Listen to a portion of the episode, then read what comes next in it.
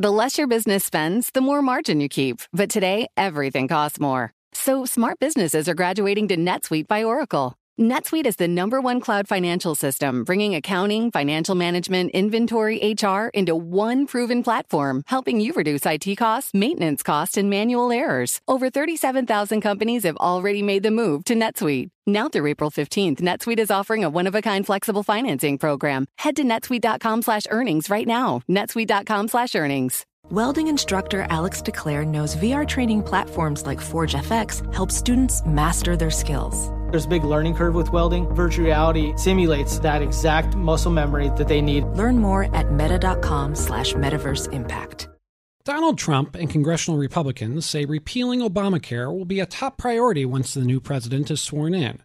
But with 20 million people depending on Obamacare for their health insurance, an immediate cutoff could pose problems. House Speaker Paul Ryan acknowledged as much last month. We have to bring relief to Obamacare as quickly as possible so that it stops doing damage, not just to the healthcare system, but to the families of America who need affordable health insurance. So that is why we're going to do is do it as well and as fast as we can, but make sure that the transition um, does not uh, pull the rug out from under people.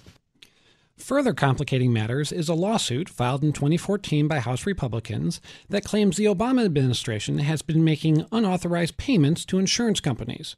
Republicans won before a federal trial judge, and the case is on appeal. Now the dispute is the focus of courthouse wrangling that could affect how a repeal of Obamacare happens. With us today to, to, talk about the litigation and its impact on the potential repeal of Obamacare is Abbe Gluck, a professor at Yale Law School, and Abigail Moncrieff, a professor at Boston University School of Law. They're joining us on the Spectrum Enterprise phone line.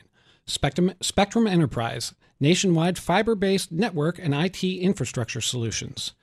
Abbe Gluck, uh, first of all, we'll try to keep the two Abby's straight here. Uh, mm-hmm.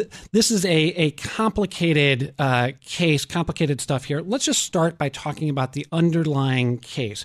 What is it that the House Republicans said in their lawsuit that the Obama administration was doing wrong? Okay, great. So House versus Burwell is a challenge to what are the, called the cost sharing reductions provided under the Affordable Care Act. Those are payments to insurers that in turn translate to um, lower deductibles and copays uh, for individual Americans who have insurance policies. And a couple of years ago, the House filed a lawsuit saying that the funds were not properly appropriated uh, in the statute uh, for the Obama administration to actually be paying those uh, cost sharing reductions. That's what the case is about at the small level, but it's important to also understand that the case is also about a huge legal principle that has nothing to do with the Affordable Care Act, and that's the ability of one House of Congress to sue the president for his implementation of the law. House versus Burwell is an unprecedented victory for the House of Representatives on that point. There's never been a successful challenge um, on that point before. So the case is very important, regardless of what happens to the Affordable Care Act. Abigail, so take us through the procedural impact of the case until now. Just tell us what's happened procedurally. So, so procedurally, so far where we are is that the the district court uh, granted an injunction against the paying of cost sharing subsidies. Uh, first, uh, as as Abbe Gluck said, um, the district court ruled that the House had standing to challenge the Obamacare aspect of the case. There was another aspect of the case where they lost their uh, their argument for standing. So they were granted standing, and then they won on the merits um, and won an injunction against the payment of cost sharing subsidies. The district court having ruled that the uh, funds were not, in fact, appropriated. Um, and uh, and then they stayed. The district court stayed the uh, stayed the order pending the appeal, and uh, and we're currently pending before the uh, the federal appeals court in the D.C. Circuit and uh, and the House moved recently to uh, to hold the case in abeyance pending the transition to the Trump administration, uh, arguing that the Trump administration might drop the the appeal. Uh, or that the House and the Trump administration might be able to reach a settlement. Because with the transition, obviously, we would have a different perspective entering the White House uh, that might not be interested in pursuing the appeal any further. So uh, the, the the DC Circuit agreed to hold the case in abeyance, and now we have some interveners, two uh, individuals from California who are asking to intervene in the litigation to um, to push the the D.C. Circuit to rule on the merits, regardless of whether the Trump administration might be interested in either dismissing or settling the appeal. Okay, so we've got a lot, lot going on here. Let's put the interveners to the side for a second. Ab- Abbe Gluck, just talk about what the, the incoming Trump administration's options might be, assuming that the interveners don't don't complicate their plans. How, it, given that the, the president elect has said he wants to appeal Obamacare, what might he and what could he do with this lawsuit? Yeah, I mean, he's in a really difficult position. If I were him, I might actually be rooting for the interveners to win, uh, and this is why. Um, if he does nothing, let's say he comes in, he says, okay, we're going to drop the appeal, what happens then? It means that the House wins. It means the cost sharing payments stop. It means the insurers can't afford to be on the exchanges anymore and they pull out. And you get insurance market chaos, right? Now, you may be saying, okay, he's going to repeal the Affordable Care Act, but he's not. He's repealing and delaying. So the Affordable Care Act is still going to be operational for the next four years, maybe um, which means, but it won't be able to function, right, if these cost sharing payments stop. So he's going to have to do what? Pay the insurers money to keep them on the exchanges. And that translates to exactly the same kind of insurance bailout that he's been criticizing for the last two years. He's be, he's put between a rock well, and a really hard place. That's well, why oh. I think he should be rooting for the interveners to win, because if they win, the cost sharing payments continue, and he sort of gets out of this jam that the House created when they had an administration that was unfavorable to their position. Well, Abbe Gluck, it, it, just to follow up on that, is is a settlement possible? Uh, could, could, the administration, sure. you know, settle well, in a way that says we will continue those payments for you know a certain period of time to have that kind of transition that that Paul Ryan was talking about? Sure, but that's laughable, right? So, what's a settlement? A settlement is sure will stay the impact of the injunction as long as what the Affordable Care Act is in existence. So that's a fake victory for the House, right? And the reason Trump should not want that right? The reason Trump should not want that is that any incoming president should not want the lower court decision to stand because the lower court gives Congress a lot more power to challenge an incoming president in the courtroom than it's ever had in history. So it's not really in any administration's interest to let that lower court decision stand as an initial matter, which is why there's an incentive to appeal. But any kind of settlement will de facto be translated to what would have been a win for the Obama administration because it would mean that the cost sharing reductions will continue as long as the Affordable Care Act is in existence. Of course, they can settle it and they can spin it as a victory, but it's a practical matter. They're just going to be continuing the Affordable Care Act as the Obama administration thought it was drafted in the first place. So the whole thing is sort of an Alice in Wonderland scenario. And uh, Greg, I just want to point out that despite the Alice in Wonderland scenario, the Senate just released a budget resolution to speed Obamacare repeal. So they're starting off with that. Yeah, but but the Obamacare repeal doesn't have a replacement, right? The exactly. repeal exactly. Is a repeal with a four-year, three to four-year delay, right? What? And so I'm not disagreeing with you. I'm just yeah. I'm just stating what just happened. oh yeah, well, no. Thanks for clarifying that. Our guests are Abigail Moncrieff, who teaches at Boston University School of Law, and Abbe Gluck, of Yale Law School. They're joining us on the Spectrum Enterprise phone line. Spectrum Enterprise, nationwide fiber based network and IT infrastructure solutions.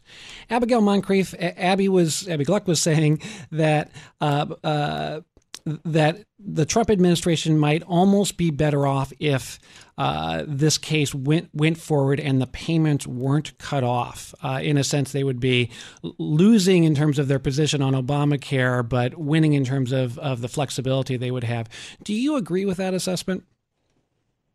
Yeah, I mean, I think I think Abby put it exactly right when she said that the Trump administration is caught between a rock and a hard place. I think they that the Trump administration doesn't want to look like it's caving on the attack against Obamacare, um, but at the same time, I don't think any incoming president should say, "Oh, there's this court order that says that the House of Representatives has standing to challenge anything I do that might plausibly be illegal or against the House's preferred interpretation of a statutory provision." So uh, you know, let's just let that stand. I, the the Trump administration, no no incoming president, no president should want the House of Representatives to be allowed to challenge uh, the the executive branch's interpretation of a statutory provision. So so if I were the administration, regardless of my position on Obamacare, I would say, look, let's fix Obamacare through the legislative process, not through this lawsuit.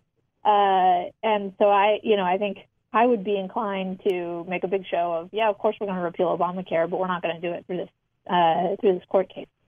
I think that's how you know they should want to proceed. I, but but by the same token, I, you know, the Trump administration wants to work with Ryan and and and the House, and the House brought this lawsuit. So you know, so I don't know what they're going to do, and I don't know what's best for them really. Abby, how is the D.C. Circuit Court of Appeals likely to rule on this emergency motion to intervene? Well, they ruled last week, What they did do last week was they pushed the time frame up. So what had happened was, when the interveners came in, there had been some papers filed that said, okay, basically, let's deal with this after the administration takes office. Um, and the interveners came back and said, no.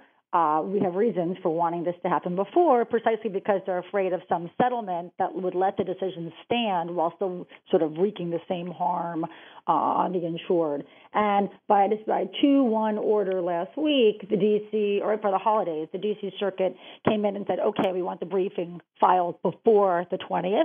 So they're setting themselves up to actually make the decision before the 20th. Uh, we don't know how that's going to come down, but at least it sounds like at least two of the judges on that panel had heard sort of the timing implications that were buried or, emphasized uh, in the intervener's briefing, and you know thought they were reasonable, and it pushed the cases uh, on a faster time frame than the House had wanted. Abigail, that the, the, judges who ruled on that case, the two Democratic appointees, uh, David Tatel and Sri Srinivasan, uh, were the ones who said uh, respond to this this emergency motion, and uh, Republican appointee Karen LeCraft Henderson said, uh, "I disagree." Does this case look like so many other Obamacare cases where we're going to see a partisan divide on on the Court of Appeals?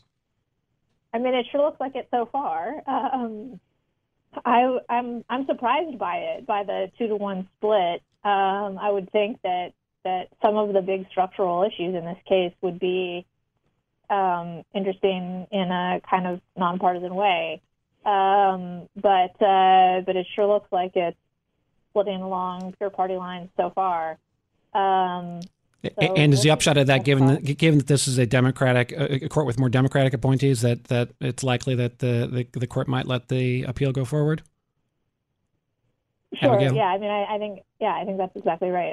I um, yeah, I can't I can't imagine that. You know, it is a heavily Democratic court, um, and and so if it can if it maintains this partisan bent, then I think that's um, good news for the interveners. Okay, that means we're going to have more to talk about here on Bloomberg Law as this case goes forward. We will keep an eye on it and talk more with our guests today, uh, Abbe Gluck of Yale Law School and Abigail Moncrieff of Boston University School of Law. Thank you so much for being on Bloomberg Law to talk about this case that uh, could make the complicated repeal of Obamacare even more complicated. Do you love Elon Musk? Do you hate Elon Musk? Do you have no idea? What to think about Elon Musk, then we have just the show for you. He's become even more larger than life. Buying Twitter doesn't get us closer to Mars. They are like really close to the edge of like everything falling apart. Like, oh, Elon, I volunteer, put a chip in my brain. Each week on this podcast, we'll break down, analyze, and debate the most important stories on Musk and his empire. It's all one big universe. You just work for Elon Inc. From Bloomberg Business Week, this is Elon Inc. Listen wherever you get your podcasts.